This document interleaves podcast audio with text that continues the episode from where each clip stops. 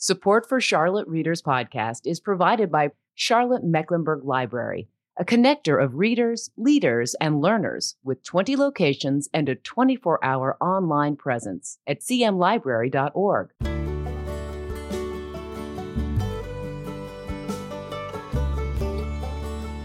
Welcome to Charlotte Readers Podcast, where authors give voice to the written words. We're a proud member of the Queen City Podcast Network and the Authors on the Air Global Radio Network, a series of author hosted podcasts uh, distributing literary content to a worldwide audience. I'm your host, Landis Wade, a recovering trial lawyer turned author turned podcaster of books and stories, and I really appreciate you being here.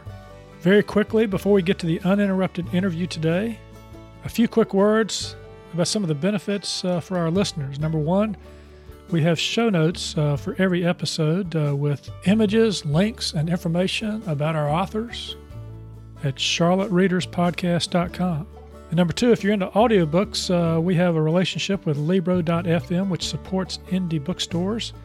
If you sign up with Libro to get your audiobooks and use the promo code Charlotte Reader, you'll get an extra audiobook free. Number three, if you go to charlottereaderspodcast.com or my personal website, landiswade.com, and you sign up for the book report, you're going to get it every other Tuesday. And here's what you'll get recommended readings, author interviews and videos, reading and writing tips, doses of inspiration, a free ebook by yours truly, and more. We won't spam you. That takes way too much time. And finally, we've got a lot of great content that we put out on our exclusive Patreon channel.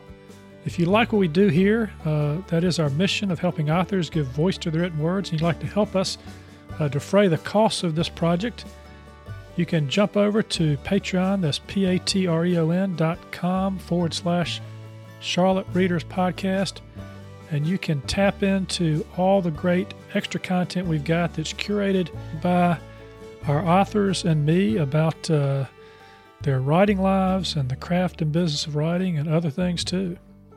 But enough with the prologue. Let's get to the uninterrupted story of our guest and the one they've written. In this episode, which is part of our guest hosted series, guest host, award winning writer Paul Kurzeha visits with award winning author Aaron Gwyn, whose latest book is All God's Children, an enthralling novel set on the frontier of Texas in the period before the Civil War. The New York Times says Gwyn's novel is a powerful depiction of the rough realities of frontier life, of the vicious influence of racism in a place where men who didn't dare look at you in daylight might burn you alive come sundown. Booklist says that readers will relish these unforgettable characters in this expansive view of Texas' wild ride to joining the Union. And Sam Sacks, Wall Street Journal, observes that Gwin has couched his meanings within a swift and skillful Western which allows them to unfold with devastating power. The very people who founded the American West, this bracing novel suggests, were those most desperate to be independent from it. Guest host Paul Kurzeha was the very first author appeared on Readers podcast. Like me, he's an attorney, but he's not recovering just yet. He's still practicing law. When he and I met, we were in a critique group together, and he was working on his master's in creative writing at UNC Charlotte, which he has now completed. And that's also where Aaron Gwyn is a professor. When I reached out to Paul about being a guest host, he said he really wanted to interview Aaron, and now I know why. And about the same time, I was at Park Road Books, and Sally Brewster picked up a book off the shelf and said, Landis, you should really have this author on your podcast. So here we are. I'm now turning over the hosting reins. Paul's going to be the guest host. I'm turning it over to him. And Paul, I'm going to let you take it away and uh, welcome Aaron and uh, have some fun. Thank you, Landis. Uh, Aaron, I really want to thank you for uh, com- coming on to the podcast. You, you are uh, one of those authors I really wanted to interview for this, and uh, I'm glad that you accepted. Uh, this, of course, is uh, a podcast that we're going to focus on your latest book, All God's Children, a novel of the American West. you have a number of other titles under your belt as well Dog on a Cross, which is a, a series of short stories about Oklahoma Pentecostal community uh, Wynne's War, uh, which is interestingly about Army Rangers on horseback at the beginning of the Afghan War. Uh, almost a mix of Western and, and, and modern war. So I think that's fascinating. A Middle Eastern, I call it. A Middle Eastern? That's, that's a fitting title, I think. Uh, and then The World Beneath, which was your first novel. Uh, so with that, let's talk about All God's Children. Uh, first, congrats on the new novel, and thank you. Uh, thanks for being here. And and tell us a little bit about your process as you developed this particular novel. About what what kind of drove you towards this this genre and uh, towards these characters in particular. Right. Well, I started. Thank you for having me. I uh, say that to uh, you and Landis. Um, honored to be talking to y'all.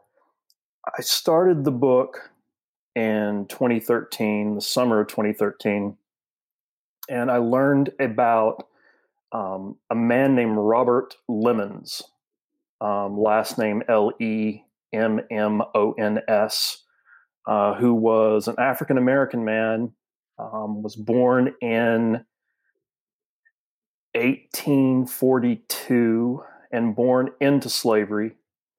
Um, was uh, quote unquote owned by a man named Levi English. This is in uh, Atascosa County, Texas. And after emancipation, he becomes uh, a master mustanger, uh, a catcher of wild horses. And so he would go off into the wild horse desert in western Texas uh, by himself. Um, he would take off all of his clothes, um, get rid of, uh, bury his food, and he would only have his boots on, and he would live with the horses until they trusted him as a horse. He would wrest control away from the alpha stallion by mimicking the alpha stallion's movements. And then he would lead entire herds of wild horses off the desert uh, back to settlements.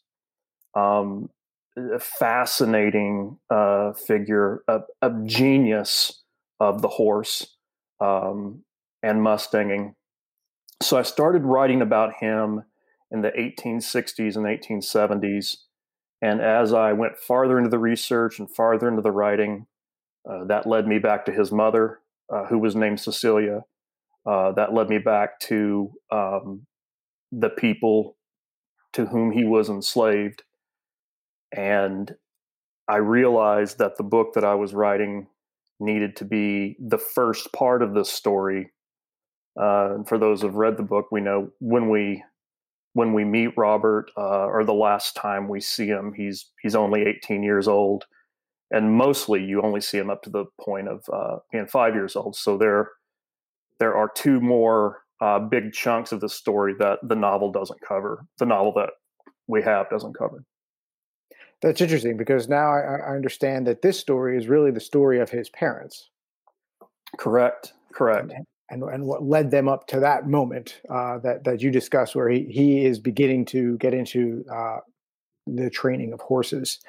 Uh, so before we get into the details of that, one of the things that's really interesting about your novel is that it is based a, in a time and place that uh, is fascinating part of American history uh, but also one that's not that well known or, or discussed in, in general. And, and, that is the time uh, as, as, Texas became an independent country and then eventually joined the United States, and sort of the wars and the combining of people that occurred there. Uh, tell me something about that time period so, so that we can kind of set the yeah. readers up for, for what's going on. So I'll do uh, history of Texas from 1824 to 1861 in a, in about a minute. So in 1824, Mexico wins its independence from Spain.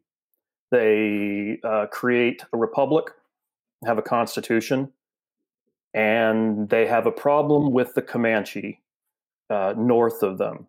And the Comanche had, at that point, come down off the plains and driven the Apache into the sea they had nearly wiped out the Tonkawa and the Karankawa. They had turned Mexico into what Philipp Meyer describes as a slave market.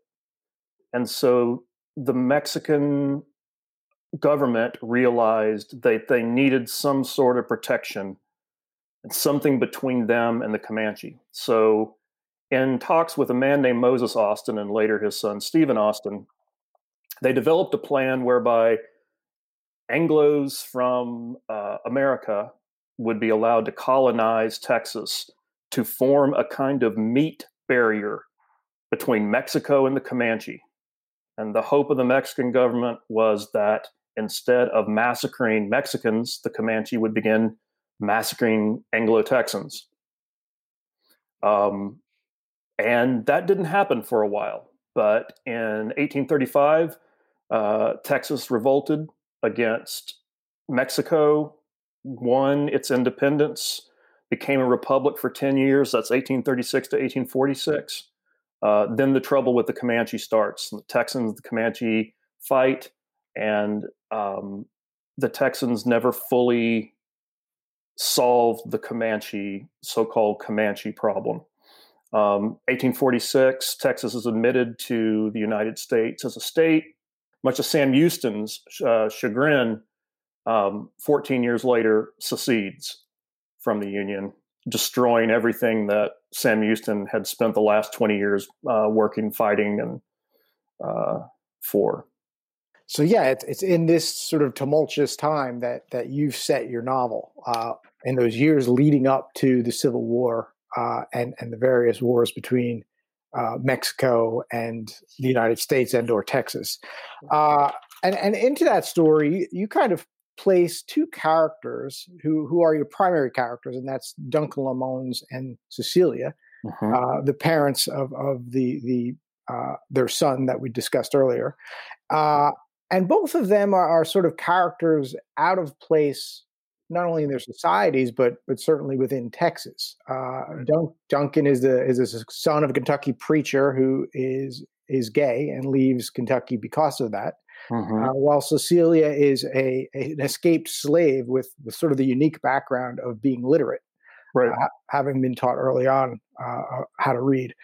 Uh, sort of tell me how you uh, is that the actual history of the parents, or is that uh, a, little bit of creative addition as well? Well, there is the only information in the in any kind of records that you can find about Robert Lemmon's mother, Cecilia, is her name, and that she escaped, uh, kept well, she escaped captivity, escaped slavery, actually in Texas, and she fled to Mexico, and then later on returned for him um, when he was an adult, and and she lived with him. So that's the that's the historical story.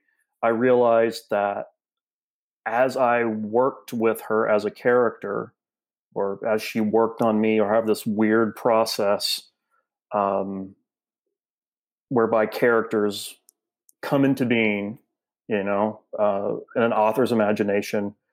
Um, there was this dynamic story uh, she was, or she is in the novel, this brilliant woman um, who is um, an escape artist, uh, extraordinarily driven.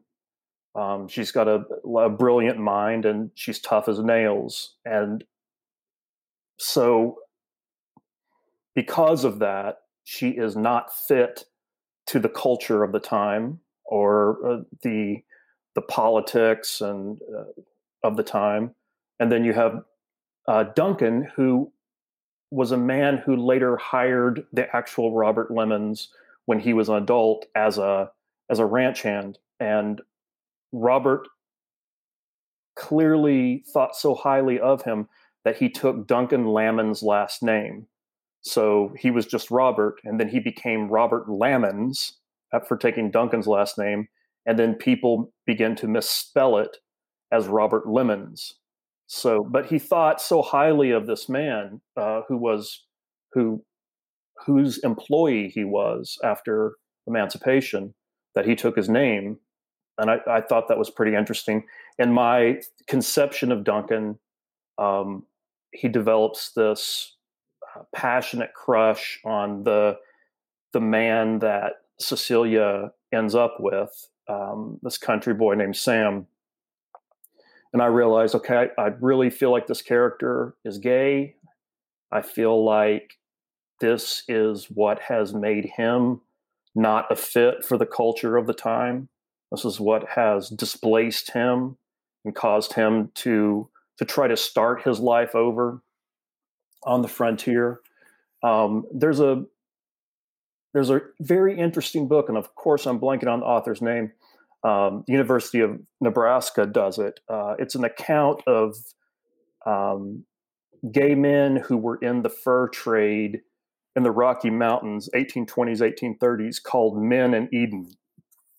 And it was uh, men who were gay in this in this uh, community and in this environment where there were very few women uh, in this profession we're just having one hell of a time. Um, that's that's a very interesting account. So we know that there were obviously these relationships on the frontier. Um, they're referred to as me- in memoirs. Uh, Noah Smith book will will talk about two men being batched up together, um, sort of like a shortened form of bachelor, I would imagine. Um, so I found these two folks who were misfits, and then the third is the the person they both fall in love with, Sam Sam Fisk. Yeah, as you point out, uh, Duncan was not the actual parent, but uh, right, right. By the end of the novel, it it it felt like Cecilia and Duncan were uh, absolutely the, the, parents, and that's how they acted towards the child after that. Absolutely, no, he became he very much becomes a surrogate um, father for for Robert. So while while you're discussing Sam, uh, one of the one of the interesting things about Sam is that to to me and and uh, uh Duncan and uh, Cecilia fall in love with him, um, but each for a different reason. I mean, tell me what is the attraction of Sam that that both of them uh, fell into? Because Sam himself, of course, has has personal issues of his own. Yeah, I thought. Well, for Duncan, he represents this um, rough, beautiful, wild man who is highly competent, and there's this passage where Sam reveals early on, Sam reveals to Duncan that he's illiterate. Uh, Sam can't read or write. And Duncan feels protective of him for that reason. And so there's this weird thing of this uh, Sam is is an incredible fighter. He's incredibly competent in battle. He's incredibly competent as a hunter and a survivalist. But for any kind of um, purpose that requires being literate, he's a fish out of water. Um, and so Duncan develops an attraction to him and a, and, and a kind of sense of being protective of him, which sort of fires this um, this romance that's one sided because Sam is not really aware of Duncan's feelings. Um, and for Cecilia, it's a similar thing, but she sees that Sam is competent and that Sam's ignorance of the way, uh, quote, polite society conducts itself means that he doesn't think of her as a slave. He doesn't think of race in the same way. He doesn't have the same connect, uh, conception of social hierarchy. Um, so he he encounters her as a person, and he's not intimidated by the fact that she's literate and he isn't. He, he seems to me to have, a, have an innocence uh, of and almost a willful ignorance of the ways of society uh, because he wants to see it the way he wants to to live his life. Uh, I just thought he was a very interesting character, and, and yeah, I, I'm I'm proud of Sam. I'm proud of the the creation of him, and I can't always say that with the characters that that people my books. But I I um I was excited about him. When I talk about him, I find that there's an excitement still. He seems apart from me. Um, the things that I'm I'm most interested in and proudest of in my books are those things that seem like they didn't come from me. I don't know how I got there. I don't know where they came from. I don't know how my imagination um, landed on them. And, and, he seems like he didn't come for me, and he seems like he lives beyond the book for me. Um, and I'm still curious about him, and there's still some mystery to him for me. And so um, he would have been one of the Scots Irish people that that followed that uh, you know Jacksonian migration from uh, Virginia down into North Carolina, Tennessee, Missouri, and then into the unassigned territories or what today is Oklahoma. Um, which is the progression uh, my own family ancestors took, and and there's a uh, a rough justice to those folks. Um, they'll fight you at the drop of a hat, and they'll drop it themselves. Um, but there's a there's a real sense of fairness about those people. At the same time that there there are qualities that are um, quite violent and they uh, they like liquor. well, listen, let's give uh, people a chance to to uh, kind of hear Duncan himself. Uh, if you want to give a quick reading at the beginning of the novel when you're introducing the character of Duncan, uh, I, I, think that would help people get an idea for uh, not only your novel but for Duncan the character. I came down that winter from Kentucky, traveling the river on a flatboat with two other passengers and a cargo of ice. There were crates and crates of it, packed in sawdust and stacked shoulder high. Those days, most folks hadn't heard of buying ice. I don't doubt that there were some in the South who'd hardly seen it. If I'd done as Mama taught me and kept up with the papers, I'd have known about Frederick Tudor, who was building himself an ice trade out of Boston, cutting blocks from farm ponds and shipping them to Cuba, Charleston, Savannah, he just opened a market in New Orleans, which is where me and that barge were headed. I knew none of this at the time. I figured the crates were full of bug juice or tobacco. I just turned 20, and though my folks had lettered me and hoped I'd take an interest in business or the like, little caught my attention unless it had four legs and passed in front of my rifle. My second day on the river, curiosity got the better of me, and I asked one of the boatmen what they were hauling. He was standing at the edge of the craft, staring into the brown water, keeping an eye out for sawyers. A tree trunk could stave the bottom of a boat quick as you could holler hickory. It's ice, he told me. How's that? Ice, he said. I figured he was just jobbing me, but he looked serious enough. I asked what they were carrying that for, and he told me they sold it. Folks give you money for ice? Long as it ain't melted, he said. Well, I might have just been a tanner's boy from Butler County, but I figured I knew a swindle when I heard it. I remember thinking any city that'd pay for ice was liable to slap a tax on well water. God Almighty, what did they charge for sunshine? New Orleans was only a way station. The previous year, I'd attended a talk where a man told us that the federal government of Mexico was promising 177 acres of farmland and 4,000 a pasture to families willing to settle between the Sabine and the Nueces. His name was Sterling Robertson. Wasn't much to look at, but he could have sold socks to savages. He said that in Texas there was every kind of game deer and antelope, turkey and bear, bee trees and grapes, persimmon trees and cherries. The climate was mild, and there were Mexican soldiers to keep the Indians at bay. Sliding down the river on that flatboat, I thought how Robertson made Texas sound like Eden before the fall. Or Kentucky. Kentucky back in Boone's day before the slavers came. I sat watching the country drift past, the fields and farms, the wooding places where steamboats put in to collect fuel for their fireboxes. My heart was homesick and heavy, but every mile south seemed to lift the burden of it. I still thought you could leave America, where the planners and plant managers had everything locked down and laid out.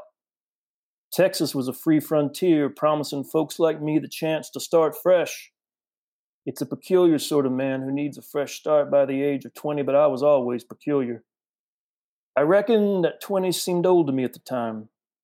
Now it seems so young, it was certainly too young to understand that America wasn't something you left as much as it was something you carried, a shape inside yourself, the way stone is shaped by water, all these channels carved inside your soul.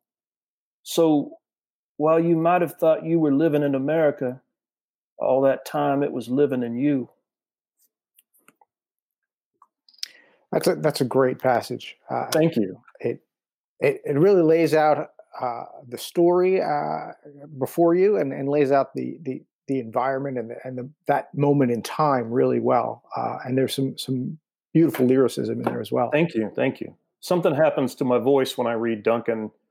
It's happened from the very start. I start doing this other thing. Yeah. So I can't not do it after a while. you got to channel that character. I guess. I guess. Well, one of the interesting things, not only about about about the way the story is written as a whole, is that each chapter is uh, in is alternating between Duncan and Cecilia. Uh-huh. Uh, so one chapter will be the first person of Duncan, and then the next chapter will be Cecilia uh, in in a close third person. Right. Uh, and you alternate that way throughout the novel, and and for most of the novel, they don't even meet. Uh, their their stories sort of flow side by side, but at, at, at different locations and and to slightly different times to some extent as well. Right. Uh, what made you choose to do uh, a, a to, to do that to, to structure the novel that way, but also to have uh, Duncan in first person and Cecilia in third? So the when I realized that the book, this book, All God's Children, would need to be the first part of this story, roughly the first third of this larger story that that I had um, conceived. I started with Cecilia. I, I knew that Duncan was a character. I had no idea he was going to be um, what the novel started with. But the first the first pages, chapters I wrote of this version um, was Cecilia, and uh, the third third person limited is what comes naturally for me, a close third person. Um, th- that's what felt right. I wanted both to capture Cecilia, her interiority, but to allow the narrator to be able to look around her and to paint with a, a brush that would be a little greater than what one subjectivity could take in. So um, that felt right for Cecilia and gave me a certain kind of voice with regards to her. And then when I realized Duncan was going to be a character, I began writing to figure him out. I began writing first person pages. And I read some of those to a buddy of mine, and he said, Well, that's a great voice. He said that should be in the book as it as a first person.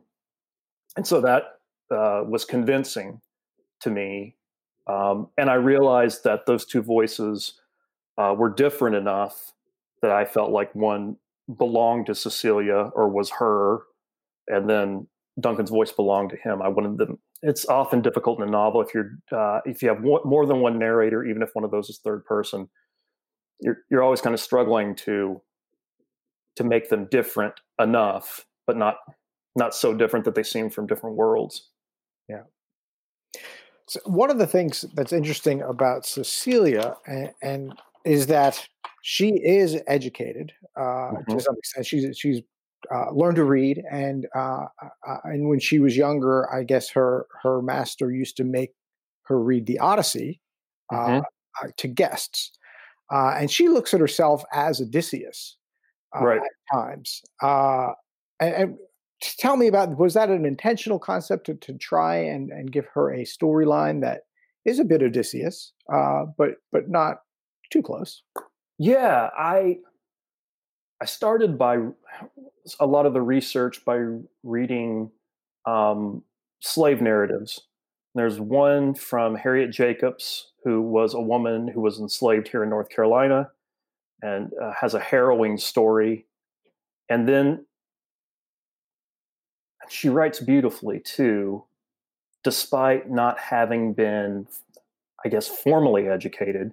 But and similar to Cecilia, her quote mistress um, teaches her to read and write. Um, this also happened with an enslaved woman named Phillis Wheatley, who was classically educated.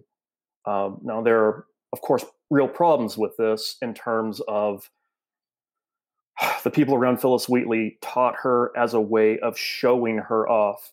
So it wasn't about uh, imparting this education because they cared about Phillis Wheatley.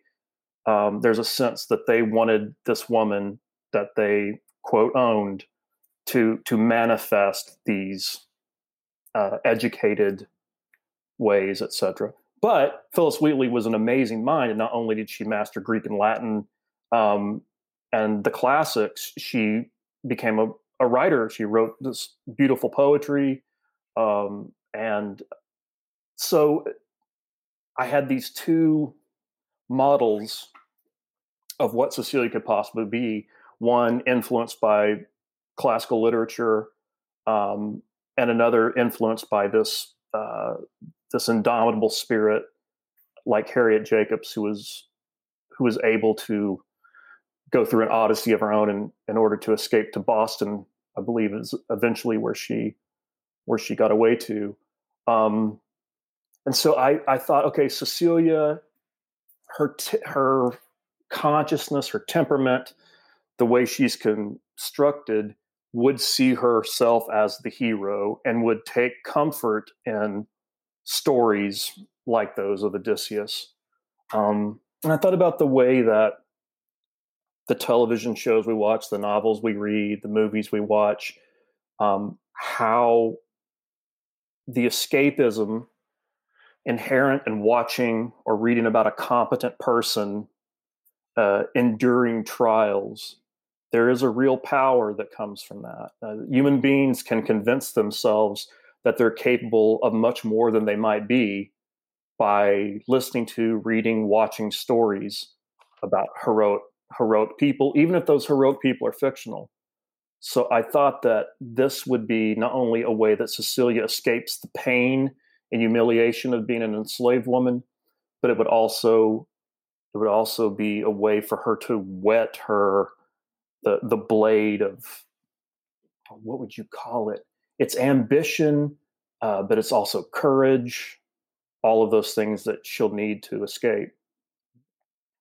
And, and there are there are allusions to the Odyssey throughout. I didn't want those to be, as you say, so close that it seems like okay, well, the book is a retelling of the Odyssey, and it has to tick off all these marks.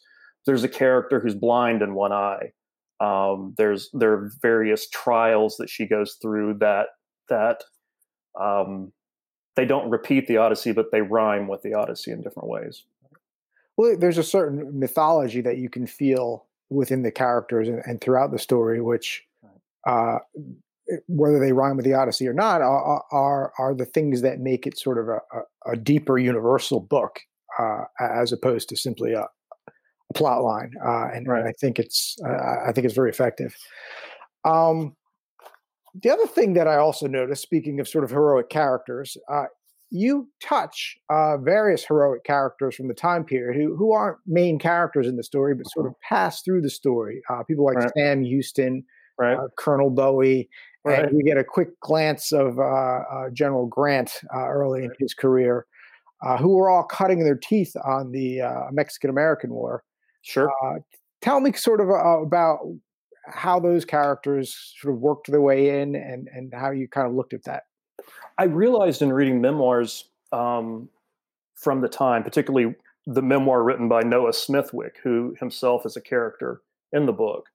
Um, he wrote a beautiful memoir called uh, Evolution of a State about his time on the Texas frontier. And one of the things I found striking is when you think of someone like Sam Houston, you think of being the common man being as distant from him as as the common man as we are from Barack Obama or Joe Biden or or Bill Gates or some eminent person. But there were so few people on the Texas frontier that you common. I mean, uh, right before uh, Texas seceded, Smithwick went over to Sam Houston's house in the governor's mansion, knocked on his door, uh, offered to help him fight for the union. Sam brought him, in, or yeah, Houston brought him in the parlor and said, "No, that's okay. I appreciate it." I mean, there, but there was a sense that you could get at these eminent figures. You could go, um, you could go have a beer with um, Jim Bowie, provided you're willing to buy the beer.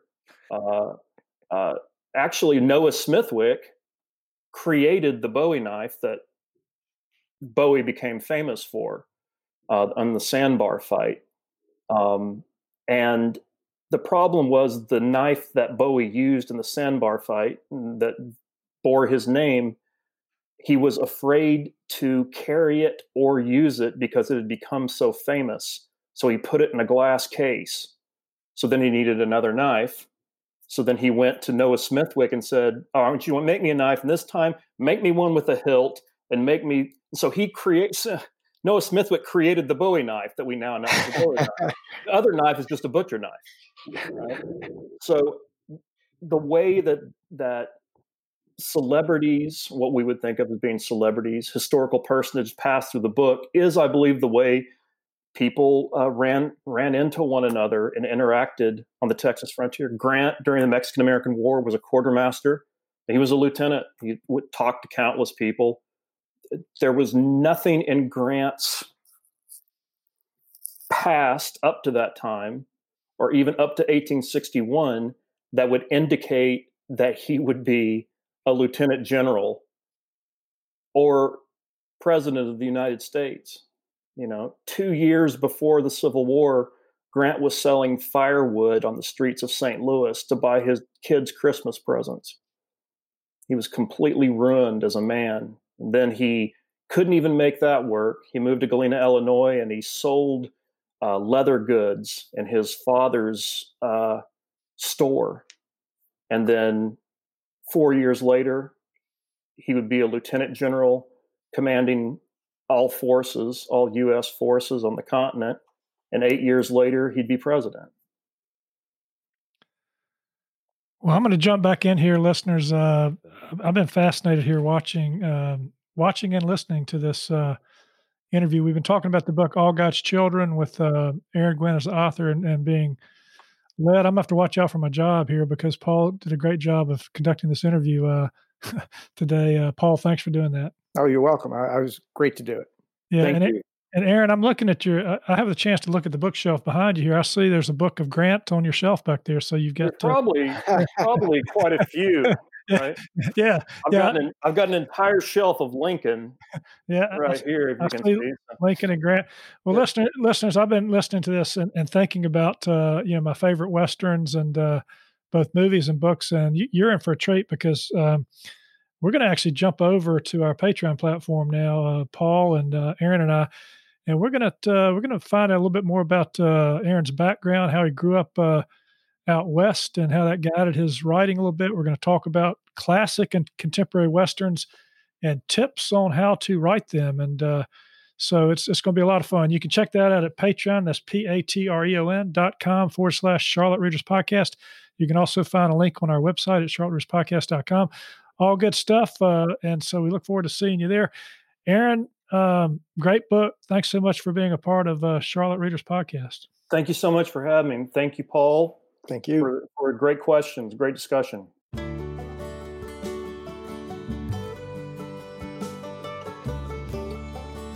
Well, that's it for today.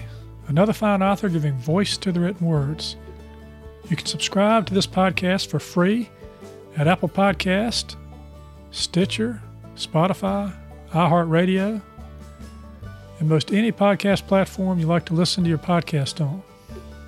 If you like what we're doing, please consider leaving a short written review on Apple Podcasts or the podcast platform of your choice. Because when you do, our authors' voices travel much farther and wider in podcast land. And if you're inclined to help us help authors give voice to the written words, and you'd like some member only content cultivated by our authors and me as our thanks, please consider becoming a member supporter. You can find out how to become a member supporter and more about today's show and all previous episodes at charlottereaderspodcast.com. Thank you for listening. We really appreciate it. I'm Landis Wade for Charlotte Readers Podcast.